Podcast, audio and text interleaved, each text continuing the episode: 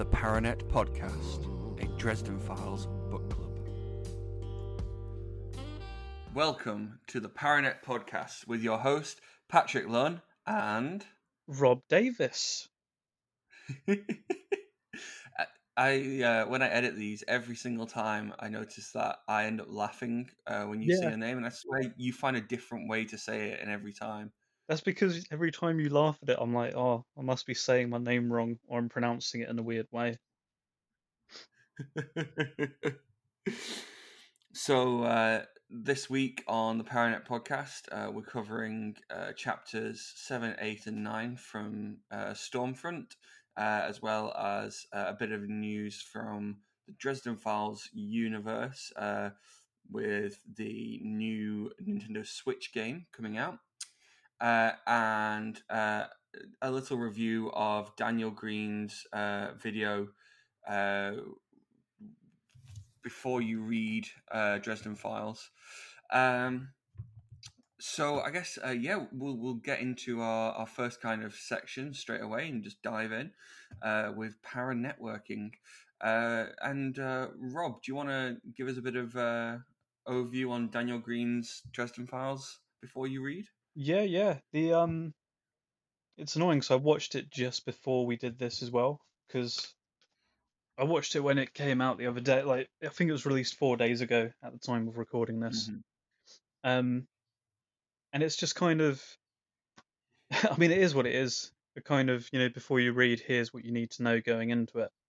And it's kind of an overview of Yeah. the series. And if you have any hesitations about going into it, I mean, especially with, and it, it you talk to fans and stuff, and it, it's always kind of, oh yeah, it gets good from book three onwards or something like that. So I feel if if you're a new reader going into it, it's kind of like, yeah, the first two books aren't as good as the rest of the series, and you shouldn't judge it like solely on that. Um, and it- it's a nice little analysis of the series as well. Um, especially with how Yeah, and it, it made a really good point, which is glaringly obvious and something I feel we should have mentioned maybe by now, or we pr- will probably something that comes up more as we get through the book. Um, Mm. with everything being smaller scale, like you're focusing on the small cast of characters, and it really helps you care about them as well before things go absolutely mental. Which, which I thought was a really good summary. I was like, he's absolutely right, and I don't know why I haven't mentioned that yet in this, because it's one of those things where it's just so glaringly obvious. definitely. I I think um, there's a there's a nice like balance of kind of groundwork uh, and and still good stories, but you, you kind of need before you raise the stakes, you kind of need everything setting out, and and uh, I think yeah, the first couple of books do that really really well. Definitely, especially rereading them, you notice it a bit more. So, would you recommend uh, Daniel Greene's uh, video to fans of the series, or Yeah, just I- people who are looking? I'd say even if you're a fan of the series and you're on your like 45th read through this year, I'd still think it's good to check out. It's just interesting. I don't like Daniel Greene. I just feel just does a lot of interesting videos on fantasy. It's always analyzing like the story, the characters, uh, genre, Mm-hmm. that kind of thing. There's a lot to take out of his videos anyway, so don't expect don't expect it to be like, yeah, it's about a wizard. You'll like it. Go read it. It's just so much more than that, and it doesn't. There's no spoilers in it as well. So even if you're new, uh, checking out the video and stuff, you're not going to get the series ruined for you. Yeah, definitely. Um, I I found it a lot of fun uh, to watch. Um, I, I think it's just if you're someone like me that's that read the book a couple of years back as well, uh, or read the books a couple of years back. Um, it's just a nice little like refresher on what I guess why Dresden is so fun. Um, and and what's so enjoyable uh, enjoyable about it. Yeah. Cool. Um, So, uh, moving on from there, uh, another kind of new way that you can get into the Dresden Files uh, is that it is coming uh, to the Nintendo Switch. Uh, Nintendo Switch being kind of one of the the kind of big consoles at the moment, uh, especially with everything going on in the world. Um, it's a great opportunity to get gaming. Uh, so, as of this recording, uh, as of yesterday, uh, the Dresden Files cooperative uh, card game has landed on the Switch. Um, it's been around uh, for quite a while, first in kind of a physical release, and then they did a release for iPhone and Android a little while back. Um, and what this game does is it, it, essentially allows you to play as Dresden and his allies, um, solving the cases from the books um, and it's quite it's quite thematic um, uh, in the way that you have to kind of deal with um, each case has its own uh, challenges and events that you will then have to deal with uh, in game. Um, me and Robb have played this game before. In fact, I think we both uh, own copies of it, uh, and I know that Robb uh, has recently been playing quite a bit of it on the Android, I think. Yeah, yeah, Android. Yeah, that's the one. Um, yeah, I prefer you playing in uh in the physical edition just because it's just more fun playing with people. I mean, I, I think when we played it, I think we had like five or six players, but only you and I had read Dresden. So everyone else is just kind of sat there being like, okay, what, why? And we're like, oh man, that's this from this. It's so cool. And everyone else is just, nah, nerds. But um, yeah, I've been playing the uh, Android game for. I mean, I've had it for about two years, I think, but I've only started playing it properly about two weeks ago. And oh my Christ, I'm on the easiest difficulty, and I, I've only beaten like um, Grave Peril once. It's so difficult, man. Have you played uh, Stormfront at all? Yeah, I've I've been through I think all of them except Ghost Story and Skin Game Oh wow. Okay. one in between that Cold Days. Just because I'm like So you? one. Yeah, sorry. no, I, I was just gonna ask. Do you have to pay for the new scenarios, or is it just? Um, Uh, you get everything? I'm trying to remember what the base game is because I bought the expansions that were available at the time. I think the expansions like either 199 or 299 each. Um, Okay. yeah, I, I can't remember what the base game covers to be honest, off the top of my noodle.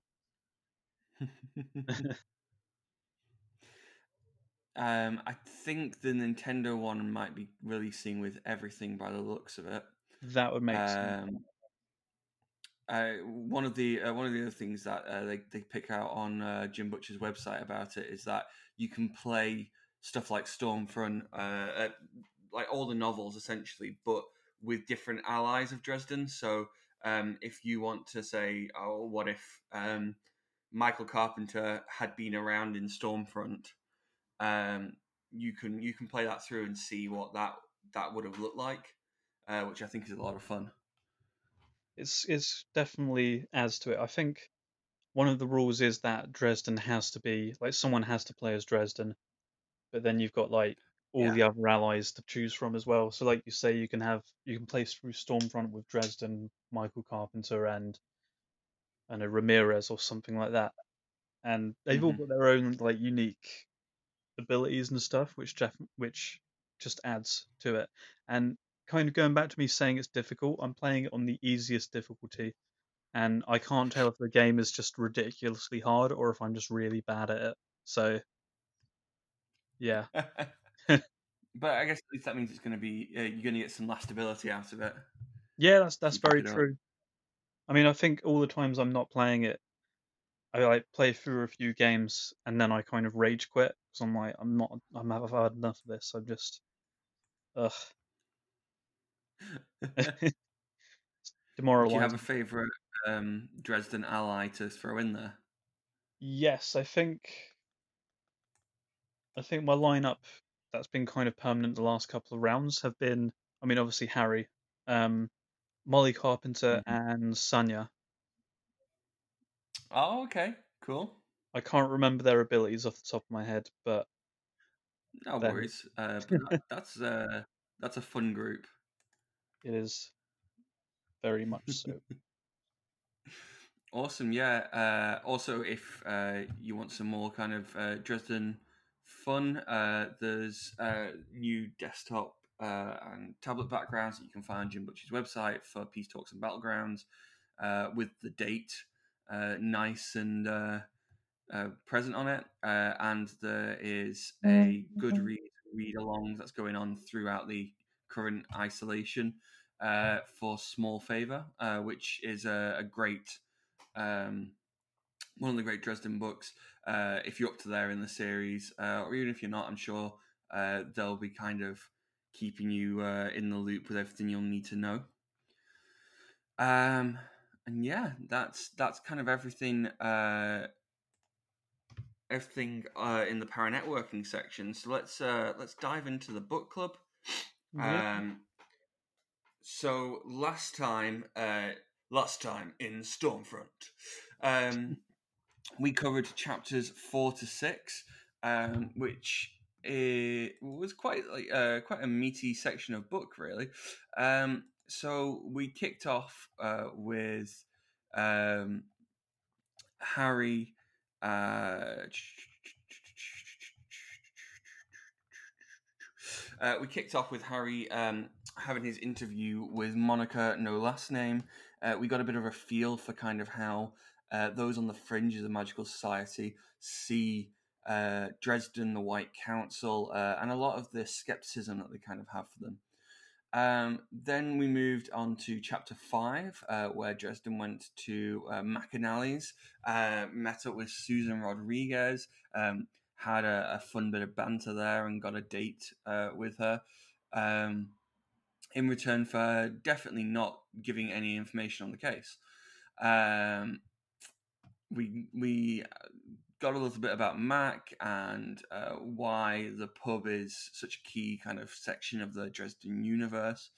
Uh, and then we moved on to uh, chapter six, uh, which was the uh, lakeside house of Victor Sells, uh, where Harry did a little bit of investigating and then summoned Toot Toot, a fairy, to help him kind of track down uh, a little more information on what was going on. He found out that there was some pizza that was ordered to the house.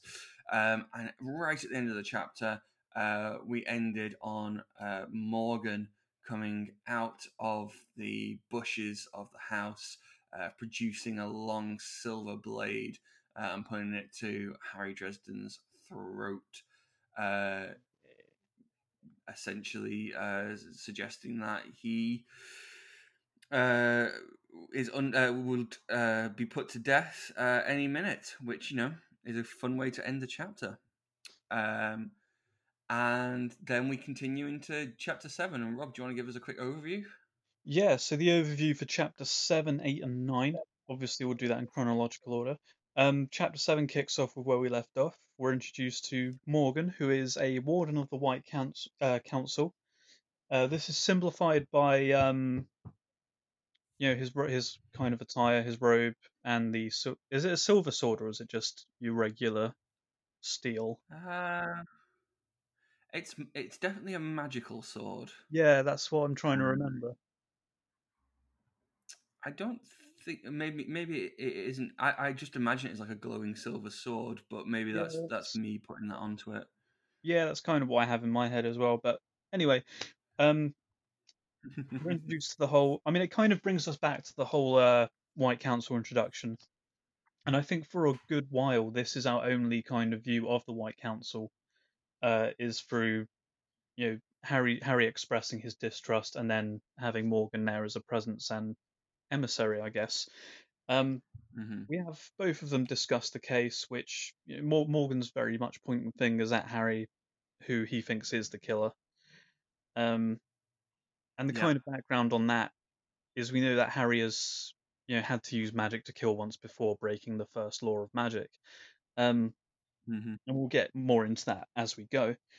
Um, yeah, and it's just kind of I know I, I love it because it's just that typical kind of underdog against the like authority scene, and Mhm. even the, the the underdog can always find somewhere soft. Um, I like that line. but um, yeah, the, you can't get the back and forth between the two. Harry punches Morgan, and yeah, you get Morgan again being like, I can't remember if at this point Morgan's kind of put the sword away, which is kind kind of shown that he's Yeah. outside of warden hours. He's kind of just doing it because he has nothing to better to do, it seems. But um, So yeah, it's quite funny in that if he's got the sword out, he is a warden of the White Council and cannot be hit. Because the same way as like you can't punch a policeman. yeah, Uh, but as soon as he puts the sword away, then he is no longer acting as a warden of the White Council, and Harry can immediately just slap him across the chops. and that's something that I really like because Harry punches him and he's like, "Oh, you- dare touch me!" And then as they have like you know the little bicker bickering continues between them, and then Harry's like, "Yeah, catch you later, jackass," and tries to like you know, walk away from him, and it, just the description of Morgan like moving at blinding speed and punching him back, like really really hard. Just I I know gives again kind of a hint at more experienced wizards, I guess. Definitely, definitely. Yeah. Um. Uh, Yeah. So yeah, so we move on to uh, chapter eight. yeah, chapter eight, we're introduced to Harry's apartment. Um, Mhm. I, it gives us the kind of rundown of that. We're introduced to the apartment itself, the, how it's just overflowing with books. I mean, to me, it sounds like a dream. It's got like the overflowing library, I guess. Um, we're also introduced to Mister, the is it thirty pounds of cat? That sounds about right. Yeah, and I mean, I've named one of my cats Mister after Mister. This my Mister is not thirty pounds, nowhere even close to it. But I, I had a look at this because he, Mister's described as being, you know, almost the same size or larger than some dogs, and we we have a really large cat named Catsby, and we have a Yorkshire Terrier dog, um, and I think they weigh almost the same weight, which is about seven kilograms. And I don't know about you, but I'm not familiar with pounds at all. So I had a quick look at this, and it turns out that 30 pounds equals 12 kilograms. And I was like, holy shit, that's a big ass cat. Yeah. Just wanted to include that in there because it, it blew my mind this morning. Um, but uh, that- so that two Catsbys. yeah, pretty much. Bloody hell. Yeah. Two, two Catsbys and maybe a. Slodge. So yeah, that's a lot of cat. But um, yeah. Uh, so we're introduced to Mister as well. Um, and then we're introduced to Bob the Skull, who yeah. is a spirit that resides in a skull and not actually a skull called Bob. Um, so yeah, this is the first time we're introduced to Bob, who is present in all books, I think. Uh, yes. Yeah. Yeah, and he's kind of like the bank of knowledge, Harry's source of wisdom and magical news, I guess. Um, I see him very much as kind of like a magical Google. yeah, that's probably a really that's a really good way of describing it. Um, yeah, so we're introduced to Bob the Magical Google for the first time, uh, who agrees to help Harry Harry with an escape potion, and this is, you know, we'll get into it as we go into the chapters. Sorry, the in-depth discussion. I mean, um, the escape Yeah, potion no Harry. If he gets in a tight spot, it just means he can zap out of it. No, no fuss, no muss. Um, in return, Bob wants a love potion, and for context here, Bob is obsessed with sex, and Also, He- like Google and the internet. I mean, yeah, that that also makes sense. And he claims to be an academic of the arts, so take from that what you will. Um, and then finally in the chapter we get a, another uh, interaction with Murphy, which explains, Mhm. you know, the heat's being turned up on her. She's got her peers looking down. Well, looking down her, breathing down her neck. Is that an expression? Yeah, I, Yeah. I, it's it's the proper like uh, the the uh, the commissioner is chewing my ass on this one, Dresden. So you got to get this done, kind Yeah. of thing. Exactly that. and that goes into chapter nine. Um, Yeah, Harry visit Bianca. Last name I can't remember. Um, yeah, with that's this. a really good one. No, like I can't remember. I think maybe that's mentioned in a, in a, one of the other books that she pops up in. But um, Yeah, yeah, he goes to visit Bianca, who is a red court vampire, and is also, I think, the first time at this point we're properly, properly introduced to the red court. Um, yeah, yeah, and yeah, j- just to be clarified, he goes in without any weapons because you know he's on. It, it's an unsteady relationship, the magical world, especially the wizards and red court. It's kind of a I know I can't remember if it comes under the whole Accords thing yet or not, but um, they're on somewhat good-ish terms, but not not bad terms, not quite goodish terms. They're on terms, I guess. um, yeah. I think that's probably the best. Yeah, yeah, it's a uneasy relationship, but it's kind of I don't know how to describe it, but I'll just move. I feel forward. there's almost like a, a, a mutual respect that each could kind of really fuck with the other. Yeah, that's probably the best way of going about it. Um, yeah, uh, Dresden gets searched. They they confiscate you know his knife and his staff. Um, and then we have the whole not confrontation as such, but yeah, Harry's there because one of the I say one of the the girl from the murder whose heart exploded out of her chest is one of you know, works for Bianca. Mm-hmm. Um, and I I think at the mention of you know Harry saying, "Oh, I'm here to question you about whatever the girl was called," um, Bianca goes fucking ape shit, and Yeah, I think pin, pin, pins him down and starts transforming into a little vampire form, which I always like because I don't know about you, but the way it's described, I always just picture man bat. I can see that. Um, I I've got a, a quote that I was gonna uh, I'll I'll throw out when we get to the discussion of the Yeah. transformation, but it's pretty uh it is pretty graphic. Um, and yeah, I can I can definitely get a man bat feel. Because I get like kind kind of combination of like man bat squeezing into. Oh wait, a better description. Have you ever seen Van Helsing with Hugh Jackman? Yeah, You know, like the werewolf transformation in that, where like they kind of like tear the skin off as if it's like a suit and the werewolf's underneath. yeah, I can see that. I I picture that's kind of what I imagine, but with more of a bat like thing. Um, yeah, yeah. Uh, Harry mentions that he's investigating the murder and he's trying to find out who did it, not you know to blame her or anything like that, which kind of eases the situation. She reverts back into her human womany form, mm-hmm. and yeah, that kind of uh, sums up the chapter. yeah, cool. So how'd you find it? I really enjoyed it because again, I think reading it for the first t- this is my first time reading it in prose. Um, Mm-hmm. and I've mentioned before that the first two novels I've only read the graphic novel adaptation, and I think when I Yep. first tried reading Stormfront, I think this is around the sort of area I got to before putting it down. Um, Okay.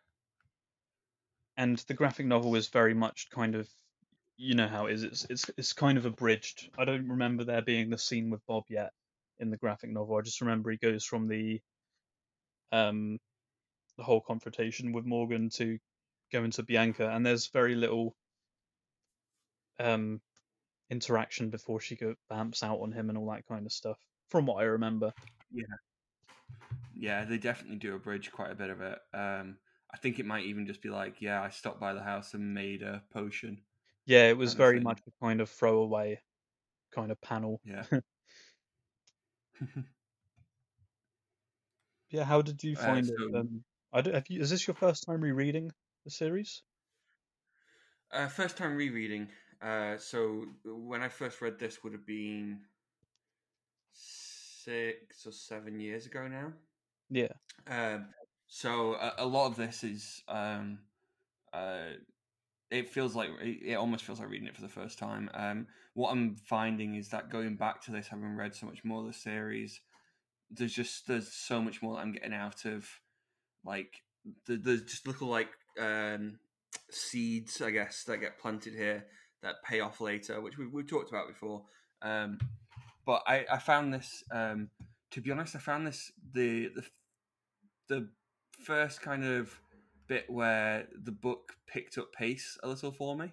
yeah, Um, so like the confrontation with Morgan, um, I found it, 'cause it was it was quite tense. Um, I get more of a feeling like Dresden's on the back foot when Morgan's around, um, and that's that. Uh, it, it's kind of good to kind of see him like in that that kind of powerless feel. Uh, Morgan and Dresden are like they're they're they're, quite an interesting like two sides of the same coin. Uh, in that Morgan is the the kind of lawful good, if you want to go to like that kind of D and D morality uh, Yeah. version of a wizard, and Dresden is very much the chaotic good, I suppose. Um, and it's really fun because they they are both good guys, um, but they just completely rub each other the wrong way, no matter what. Um, and and that'll come up uh, again and again in later books. Like Harry definitely has respect for Morgan, and and I think on some level, especially uh, in later books, Morgan does gain a respect for Harry, but it's um, they can never be in the same room together. Yeah. I'm trying to think of who to Um, compare them to. Yeah, it's it's a bit of a strange one, really. I mean, like- um, Off the top of my head, this is probably because I'm rewatching it, but uh, Life on Mars, Gene Hunt and Sam Tyler. How like see they, that.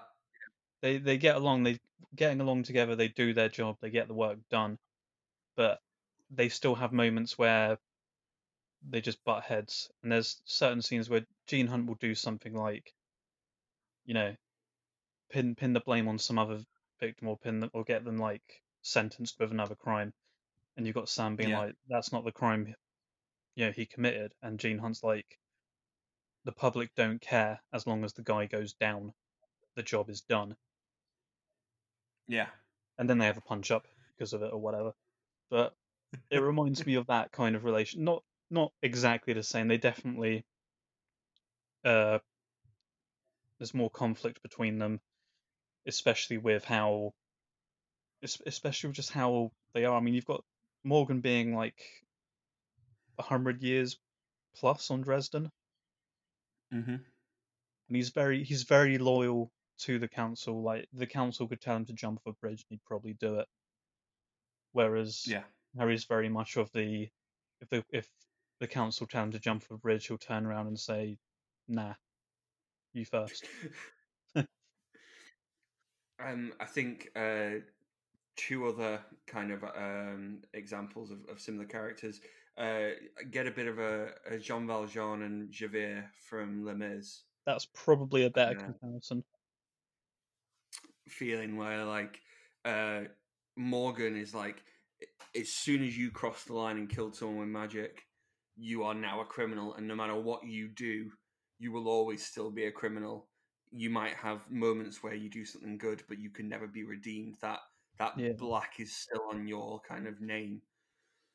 Um, and then uh, the other the other um, comparison I was thinking of a little bit was uh, Captain America and Iron Man Yeah, um, where you've got kind of uh, Morgan is is quite idealistic to the ideals of the uh, the wardens and and would never really break away from that. Um, whereas Dresden's kind of more uh, free spirited. I guess is the best way to put it. Like like Iron Man. Yeah. Um, so uh, yeah, uh, and they they do make a good like kind of buddy. Uh, I was going to say buddy cop, but that's not really right. Uh, not like allies, but not friends. I guess uh, frenemies, Yeah. if you want. Yeah. Um, the the introduction of Dresden's house. I mean, um, it always just makes me think of of uh, your your place. Uh, uh, you, you've got the cats, uh, all the books, um, uh, just very very similar. Um, but it, it's kind of for for kind of geekyish uh, dudes. Uh, it sounds like the ultimate place to be. Yeah. Um, uh, I also love the kind of uh, explanation of how he deals without um, electricity, um, and kind of it's very obvious that Jim Butcher has thought about how to live in a modern setting without the use of electricity because electricity is interfered uh, with by magic. Um, so I, I thought that that was really cool. He talks about like how he's got a uh, wood burning stove and how he's had to build like a ventilation system and stuff, um, which is really cool.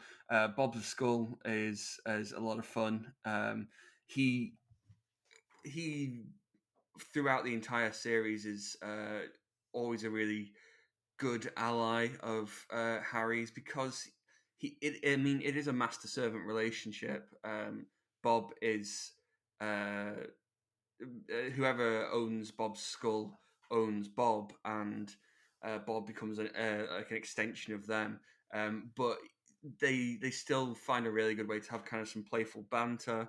Um, and I get the feeling that Bob is very much uh, he's always trying to push Harry and um, make him go just that bit further with his abilities and his power, and um, it makes it a he's a really good asset to Harry uh, in like an academic uh, sense. Mm. Um, he's like a good teacher and friend, uh, which I I think is great. Um, and he- he's, he's just like a great example of um, some of the best like lecturers and teachers that I've got on with. Um, I felt like I've had a similar relationship that Harry's had with Bob, uh, Yeah. where it's like a friendship. It's like, oh, you you you could just go a little bit further. Um, and then uh, chapter nine, um, yeah, uh, it, it, the really cool thing here is that um, Bianca and the Red Court will be a recurring big thing throughout uh, several of the uh, Dresden File books, and there's a lot of groundwork done here. Um, and I love that. I mean, Harry's never seen a vampire uh, at this point, um, Mm. uh, not in its true form, uh, and so we get like the start of that, uh, the start of his relationship with uh, Bianca, which is um, fraught to say the least. There's yeah, uh, and and some of the, the the kind of theories that he has going into his confrontation with her, um, like uh, he realizes that her her saliva is uh, a narcotic, Mm. um, and one of the one other thing I really liked, and and I'm not sure if this is something that I just haven't noticed in later books, and maybe it will be a running theme, but one of my favorite kind of recurring things in Stormfront is Harry Dresden talking to normal people. Um, Yeah. There's a great there's a great sequence with him talking to the security guard.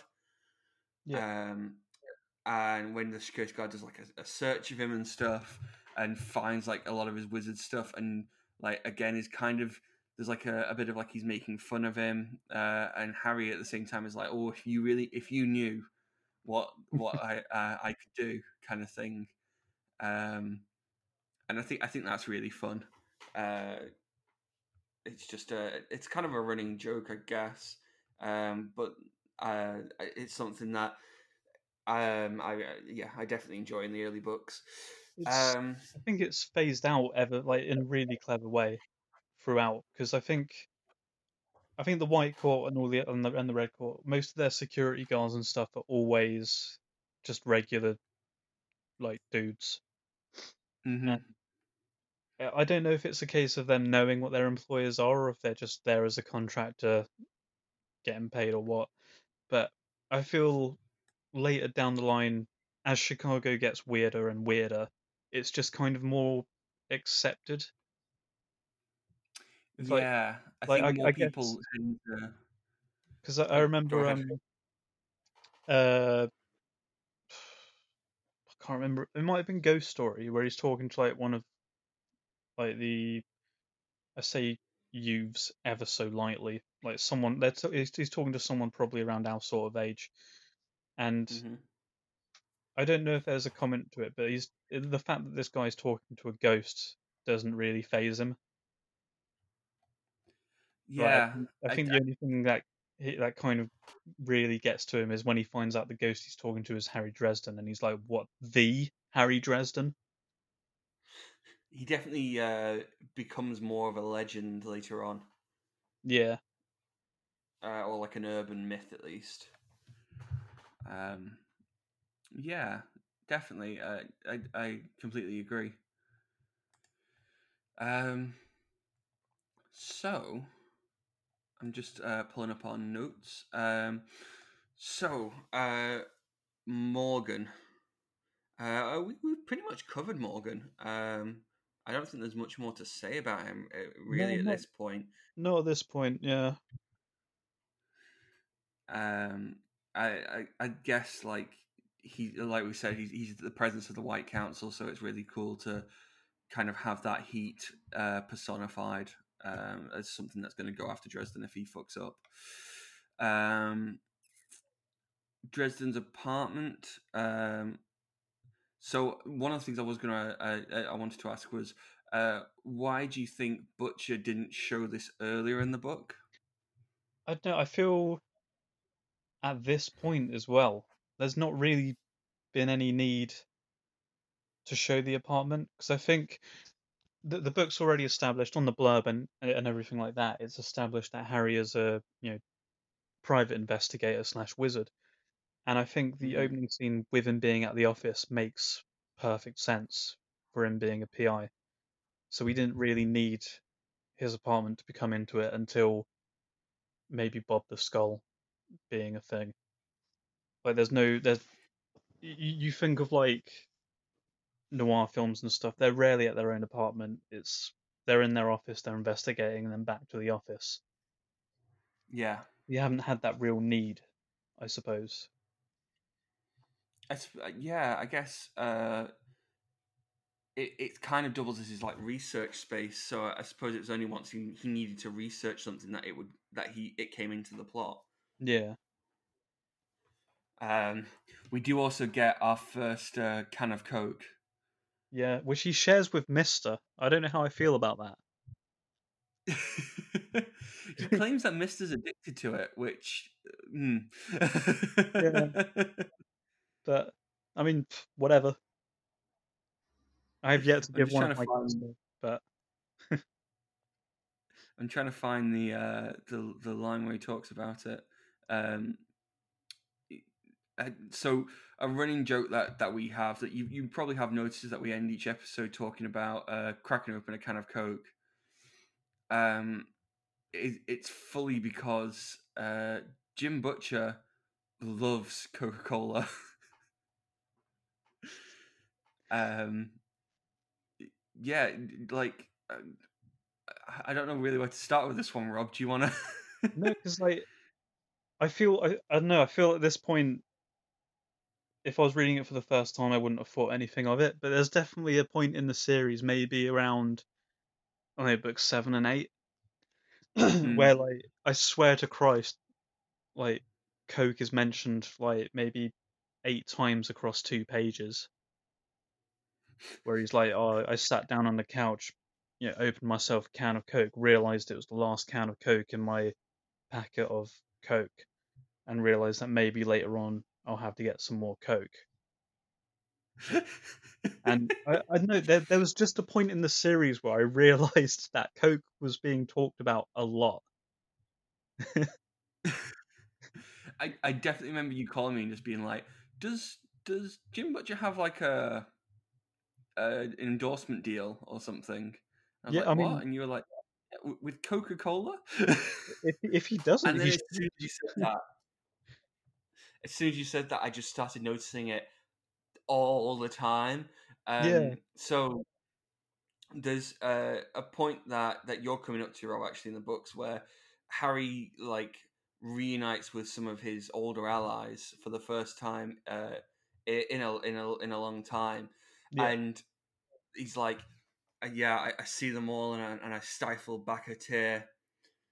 And then I go to the fridge and I open a ice cold can of Coke, and I was just like, "Oh God!" Um, I mean, it, it's all fine and dandy. It's, I just found it bizarre when I picked up on it, like a couple of books later. It's, it's so weird. I can't, I cannot find it now. Uh, the bit where he's like, uh, I get the last one out and share it with Mister. Um, but yeah, it's it's just uh, it's a fun thing to watch out for. Uh, Yeah. that's Coke Watch uh, with uh, Robin Pat. Um, cool. Yeah. Uh, so the next point uh, we wanted to talk about was uh, Bob the Skull. Um, and is this does it does it give Dresden too much power? I would say no, because I mean, like you say, Bob being the extension of, you know, he kind of becomes the extension of the owner that he's with. Mm. Um, I think that kind of balances Bob out a bit, especially, I mean, where I'm at now, it, it shows it, you get a bit more, you've had a bit more background on Bob, you know more of his history, and I I feel, I know it is, it's cleverly done because it feels like Bob should be like a force of power in his own, and could probably rid himself of Dresden if need be. So the whole him becoming an extension of his owner's personality is really a really good idea. Um, but I feel kind kind of with what we were saying. I feel we've mentioned it in a previous episode where, with, with it being first person, you've got a lot of, you know, Harry's in the forts and all that kind of thing. And I feel, in terms of pushing the story along and giving that exposition as well, it's it's just a bit more of a springboard for Harry, I guess, as well. Yeah.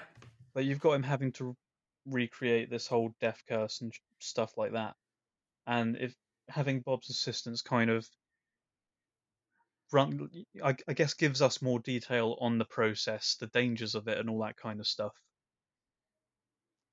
I think it's definitely um, it's it's a really fun idea from uh, like a writer perspective to turn a research a research section into uh, a dialogue instead of just him sat there staring at a book. Yeah, definitely. Um, and it, it's kind of like uh, so later on. Uh, so the next book, Fool Moon, when he when he finds out about uh, like werewolves, um, Harry starts like he asks the questions that you'd you'd want to ask someone who knew about werewolves. Um, instead of it just being like I sat down at a table and I read about uh, loup-garous, and then I read about uh, this type of werewolf, and then I read about this type of werewolf, uh, and this is what they can do, and just like reading off fact by fact. Um, so I think I think it, yeah, it's a good way to kind of uh, give us that information in like a, a fun form. Yeah. Um, I, I I just I I love Bob. Um, he's just a he's a great addition to the story, and um, it, like as he becomes kind of more complex as well, uh, he gets even more interesting. I suppose. Absolutely. You you've had a little bit of that. Yeah, I mean, um, I think, uh, I think Deadbeat. I think it's touched upon book seven, Mm-hmm. and then like it's kind of downplayed again until Ghost Story, where I'm at now, where Bob plays quite a key role in it, and you see, with Harry being a spirit at that point, you kind of see, like, Bob's form out of the skull. Yeah. And I I know I know we're not touching upon it yet really, but I just love the description of it where Harry's being like he's in a bit of a confrontation with um a group of shades, ghosts or whatever. And then like this creature like appears completely composed of bright yellow light, like completely tears apart the other ghosts and looks like they're taking pleasure in it. And at this point I was like I I I was kind of guessing Bob, but I wasn't certain. And then like it Mhm. turns around and it's like, "Oh, Harry." And he's like, "Bob?" I just really, I know, I, I loved it, and I know, I feel Bob also with his weird kind of addiction to porn and stuff like that, kind of provi- provides a bit more comic relief as well. definitely, definitely. Um, I've got a, a good quote for when Bob gets introduced. Yeah, um, that I'll uh, I'll lay down.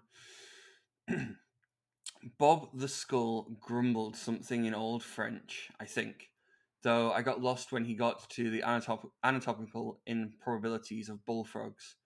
He yawned and his bony teeth rattled when his mouth clicked closed again. Bob wasn't really a human skull. He was a spirit of air, sort of like a fairy, but different. He made his residence inside the skull that had been prepared for him several hundred years ago, and it was his job to remember things. For obvious reasons, I can't use a computer to store information and keep track of the slowly changing laws of quasi physics. That's why I had Bob. He had worked with dozens of wizards over the years, and it had given him a vast repertoire of knowledge. That, and I really, uh, and a really cocky attitude. Blasted wizards, he mumbled. Um, yeah, I, I think that that's the perfect summary of him, really. yeah, Um, and it, it definitely comes clear later on that uh, Bob is, um, is is a power like powerful in Dresden's hands, but if Dresden was to ever lose him, um, it would be like the biggest blow to Dresden. hmm. Uh, okay, so uh, we'll move on to uh, Bianca and uh, the Red Court and kind of how vampires are done in the Dresdenverse.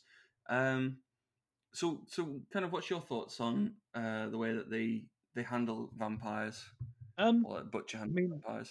I dug it because at this point we've had no mention of any of the other types of vampire. We've just had the Red Court, and hmm like I say, going into it with the graphic novel especially, it was you, you're getting the visual as well, and it just enhances that kind of danger, that sense of danger, like how much of a threat they can be. I mean, they're it's established here with the whole saliva thing, and with them being vampires. If you've got like any kind of knowledge of vampires from any other medium, you know they're going to be a threat anyway.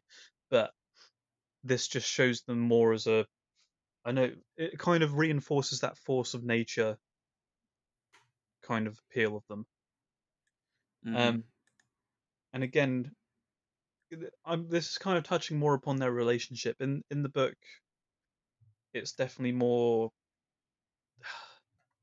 more of a working relationship, like you being forced to partner up in a group project with someone you don't like. Like you're, Mhm. you're you're kind of doing it out of courtesy, I guess, or professionalism, but you it's clear that there's a lot of friction between the two.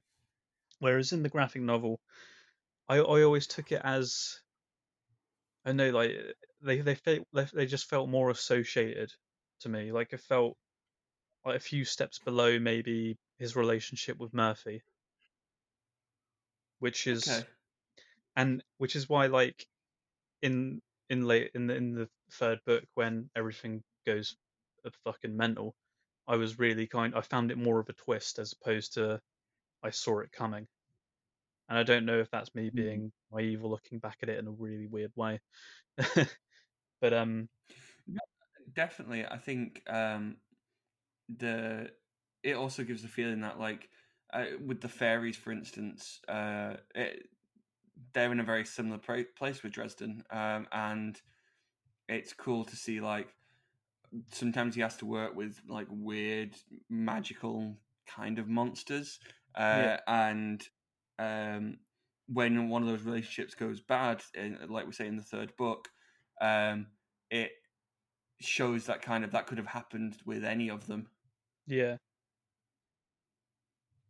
Um, I also, I'm just going to give uh, Jim Butcher's description of when Bianca turns, Oh, uh, and. I think that this is one of the like um, the great bits of kind of horror and gore in the series. Uh, so if that's not your thing, just like skip ahead like uh, thirty seconds. I had never seen a real vampire before. I would have been. Uh, I would have time to be terrified later. I took in the details as I tugged my talisman off over my neck. It had a bat like face, horrid and ugly, the head too big for its body, gaping, hungry jaws. Its shoulders were hunched and powerful, membranous, membra- membranous wings stretched between the joints of its almost skeletal arms. Flabby black breasts hung before it, spilling out of the black dress that no longer looked feminine. Its eyes were wide, black, and staring, and a kind of leathery, slimy hide covered its flesh like an inner tube lathered with Vaseline. Though there were tiny holes corroded in it by the sunlight I had brought with me. And that is. Oof. uh, not fun. Not a fun time at all. Um, and something I, I, love about this is that earlier in the chapter when Bianca is described, uh, she's described as uh, he, he does he describes as being very um, beautiful and uh, it, it- she is essentially um, a kind of pimp, I guess. Yeah, that's how I always take it. um, and so she's this like madam of like a, a high class brothel. Uh, there's a great like throwaway thing as well that this was previously owned by Al Capone. Um, and yeah, uh, so she has this very like feminine, like sexual vibe, uh, and then she switches, and it goes from oh she's like beautiful to oh my god she is a monster uh, and that great juxtaposition um, is just like jesus uh, and then the rest uh, the rest of the chapter kind of uh, as harry's trying to deal with her um, it, he compares her to dealing with like a wolf or a shark where you can't really show weakness Yeah. um, and again, it shows like another aspect to they, it is a working relationship, but it's a working relationship with a monster. Yep. Um, I love it. yeah. Uh, I think you found some like art as well.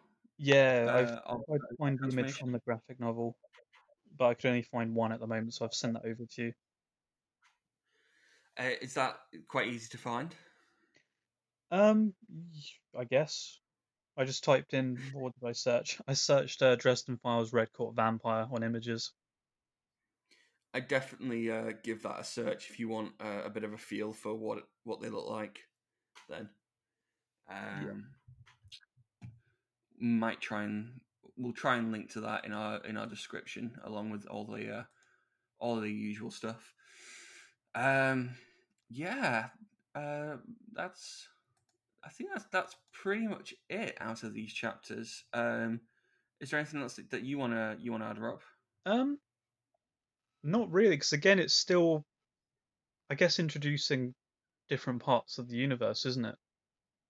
Mm. So I, I feel like, especially for this book, I think we've got all the setup kind of bits out the way. So going forward, there should be more to kind of sink our teeth into.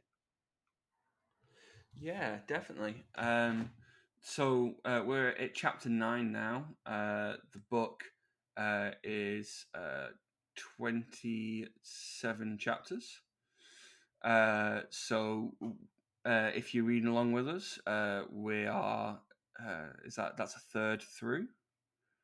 Um, so uh, we're getting along at a, nice steady pace. Uh, another six episodes, and we'll have our first first Dresden book done and out of the way. Um, which is is awesome. Yeah, uh, we're really cracking along. Uh, Yeah. So yeah, uh, three chapters a session. I think seems to be working pretty well for kind of our sort of length, um, and it's a good amount to read in a week. Uh, you can get it done in like an hour or two. Um, so, so next uh, episode we'll be covering uh, chapters 10, 11, and 12. Um, yeah, uh, I think that's that's pretty much it. Do you want to take us out, Robb? Yeah, uh, you've been listening to the Paranet podcast with myself, Robb Davis, and Patrick Lunn. thank you for listening. Next week we'll be covering chapters 10, 11, and 12. So grab your book, crack open a can of Coke, and we'll see you next week. Bye. Bye bye.